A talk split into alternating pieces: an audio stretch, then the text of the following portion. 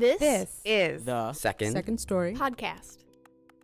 Welcome back to the Second Story Podcast. I'm Max Spitz. Traditional narratives around adoption often focus on two distinct moments the moment where the adoptee learns they were adopted, and the moment they meet their biological parents. But focusing exclusively on those two events ignores so many other aspects of the adoptee's experience. Discussions about privacy versus secrecy, adoptees' rights and medical concerns, and adoptions where the parents' and child's races differ, just to name a few.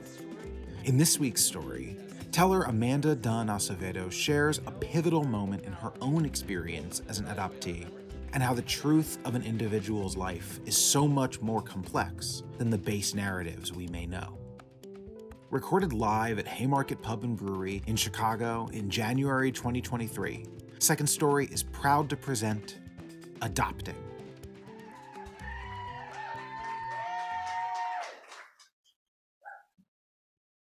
I had just spent three restless weeks in Oxford, Ohio, living in an empty apartment, feeling completely untethered. After four years of letting myself be consumed by the college experience, I was living in a suspended pause before my first post college job started. As those weeks wore on, I suddenly felt dissatisfied with all my decisions. My long term job prospects seemed dim and nothing was panning out. I only had a three month summer commitment to fuel me, and I had no idea what would come after that. Days before boarding my plane, I drove six hours to my parents' house in Illinois, and my mom was thrilled to have a few more nights with me. She loved any excuse to celebrate, and this could be an extension of the post college graduation festivities. We could spend those days cooking our favorite meals together, drinking wine, and chatting late into the night as we waited for my dad to come home from his evening shift. The stress of having three days to unpack four years, so I invited my high school bestie Lauren to join me for a whirlwind day to help. And she suggested I find my passport since I should be prepared for anything. and I knew exactly where to look. My family kept all important documents in a metal lockbox that was locked with the key permanently resting in the keyhole. It held titles to cars, all our medical records, old birth and death certificates, and I figured this is where I'd find my passport and retrieved the box from a dusty shelf in my dad's bedroom. When Lauren and I popped open the lid, my passport was resting right on top. But she noticed that below all the papers and envelopes, there were smaller items, and I caught glimpse of what appeared to be my dad's college ID. So we decided to investigate. Silver dollars, collectible baseball cards, an old McDonald's watch that I seem to recall my dad claiming was worth a lot of money. and a few of my baby teeth, which is gross all laid strewn at the bottom. And at the very bottom, we found this manila envelope folded in quarters with no label, nothing. It barely looked like it had been opened. The creases were not as worn, the color was brighter, its large size, everything about it seemed to stand out awkwardly from the other documents. So, unceremoniously, I unfolded the envelope and looked inside. Certificate of Adoption, followed by my name, Amanda Jane Dunne. I could feel the breath catch suddenly in my lungs, and my heart began pounding. My head felt cloudy, and my palms began to sweat because I didn't know I was adopted. I didn't know I was adopted. I was seeing that I must have been adopted. I mean, the paper says that I'm adopted, so I'm adopted. I could sense Lauren talking to me, but the moment froze. In the stillness, I let this revelation wash over me. I felt betrayed that my parents would keep this from me. As an only child, I was extremely close to my parents. They were my biggest supporters, often my confidants. They were the kind of parents I could go to with anything. No problem too serious, nothing insurmountable. So my lack of ability to see this truth made me sick to my stomach. Lauren remembers that I said, What the fuck? What the fuck? What the fuck? over and over again. And then time went backwards and forwards. In elementary school, for Girl Scouts, we were each asked to create a timeline of our life in pictures. I asked my parents why we didn't have any photos of my mother pregnant or of me in the hospital as an infant. This was explained away by the limited technology of the 80s. We didn't take as many pictures back then, my dad said. Or throughout my entire life, why had my parents been so mystified by our contrasting personalities? They were constantly commenting on or making fun of my love of order, timeliness, and structure. This always struck a nerve with me. I didn't know why they were fixated on our differences. Or at my grandmother's funeral, when I was a teenager, my father's childhood friend Vicky was paying me a compliment and said, Ever since your parents got you, you really changed their life. Or that every few years, meeting my parents for the first time, a new friend would say, You don't look like them. I can remember staring at photos of my mom and dad when they were young, tracing my features back to them. I have her smile. I have their brown hair. I have his eyes. Lauren's voice grounded me back in the present. So, are you going to tell your parents you found this? Bewildered, I wondered what exactly I could say to them. I was terrified that a conversation with them would make this all real. Lauren and I were meticulous as we put everything back in the box exactly as we had found it, with the adoption papers seemingly undisturbed at the very bottom. When I saw my parents later that day, I was a hot mess of denial, deep hurt, and anger, and I attempted to spend as little time with them as possible, which was out of the ordinary. Usually, I spent all spare moments with them, often canceling or delaying plans with friends. I'd spend afternoons out in the yard helping my dad water his many petunias and impatiens, or I would prep the pontoon boat for our pre dinner cruise around our small, charming lake. Afterwards, I'd stand at our kitchen island chatting with my mom while she cooked dinner, and then late into the evening, sitting around our small, dimly lit kitchen table.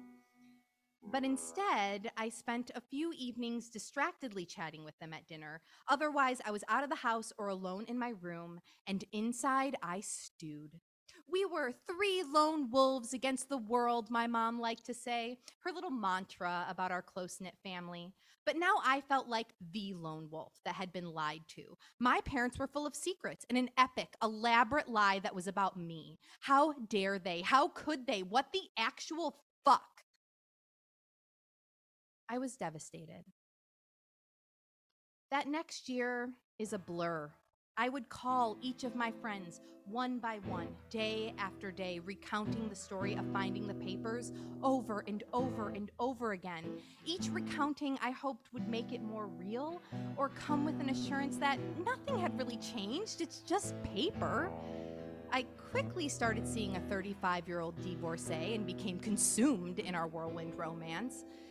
By winter, I was having, I don't even know what to call them, emotional outbursts, screaming at my college friends in a hotel room, icing out my roommate and closest friend, getting blackout drunk and stumbling home four miles by myself in the dead of night in Chicago. The compartmentalizing was seeping through any crack it could find. One November night, over a year after finding the papers, I was at my parents' house to have dinner with my mom. We fell back into our pattern of hours of after dinner conversation, sitting at the kitchen table in the glow of the twinkling Christmas lights she diligently hung each season. She was tipsy, sipping her third glass of Chardonnay. And on an impulse, I said, I know that I'm adopted, you know.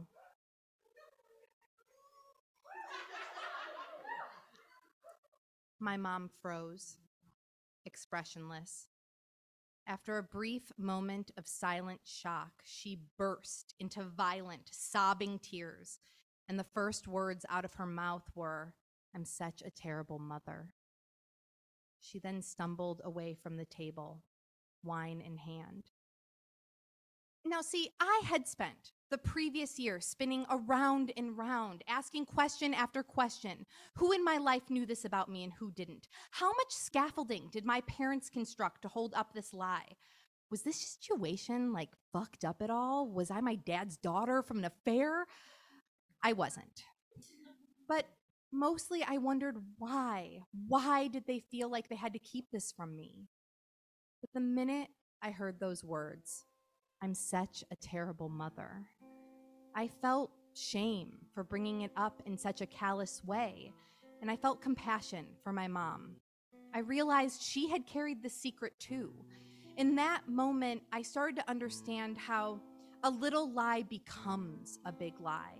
How not telling me became easier and harder the older I got. How there must have been so many moments she wanted to say something, but maybe she never had the right words or she was afraid of what would happen after the truth was revealed.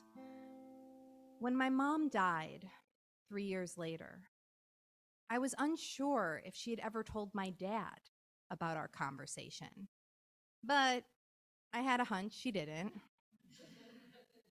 Sitting in our sad family room, which felt lifeless without her, the day before her funeral, I told my dad everything that I knew without any perceivable emotion or even looking at me. He said, How long have you known?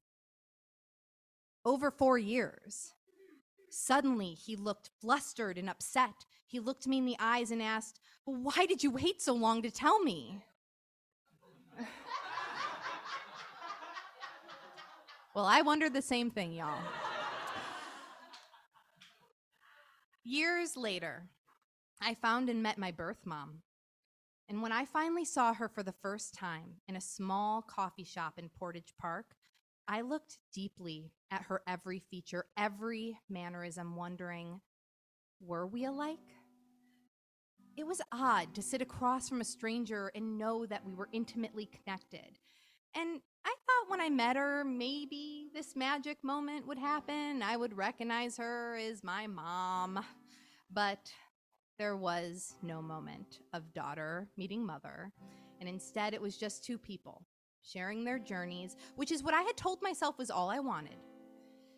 But deep down, I did think meeting my birth mom would somehow make whole what was shattered the day I found my adoption papers. And what it has taken time and hindsight for me to realize is that no one can do that for me.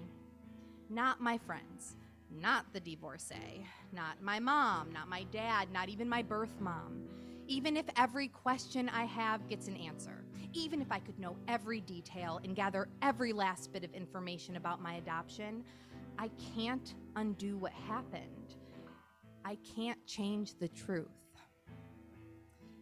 Just this Thanksgiving, I was sitting next to my dad, who's now dying of liver failure. The majority of the week we spent at his house in Arizona, he remained in one position on the couch, lying on his side, pillow between his legs, eyes glued to the screen, watching ESPN. And I wondered if I'd ever have the courage to ask him some of the questions I hoped to ask before. Why didn't you tell me I was adopted? Can you tell me more about how it all came to be? Why can't you acknowledge and talk about this? On the last day of our visit, I sat down next to him, inhaled deeply, took his cold hand into mine, but before I could speak, he squeezed my hand and said, Thank you for being here. I love you and I don't regret anything. And I silently squeezed his hand back. When I meet new people, it feels right, complicated, necessary to tell them that I'm adopted. It's an identity I've started to claim, and the more I say it, the less it feels like a secret, shameful label I was never meant to know about. And each time I tell someone, the words feel more true that I'm adopted. I'm adopted. I am adopted.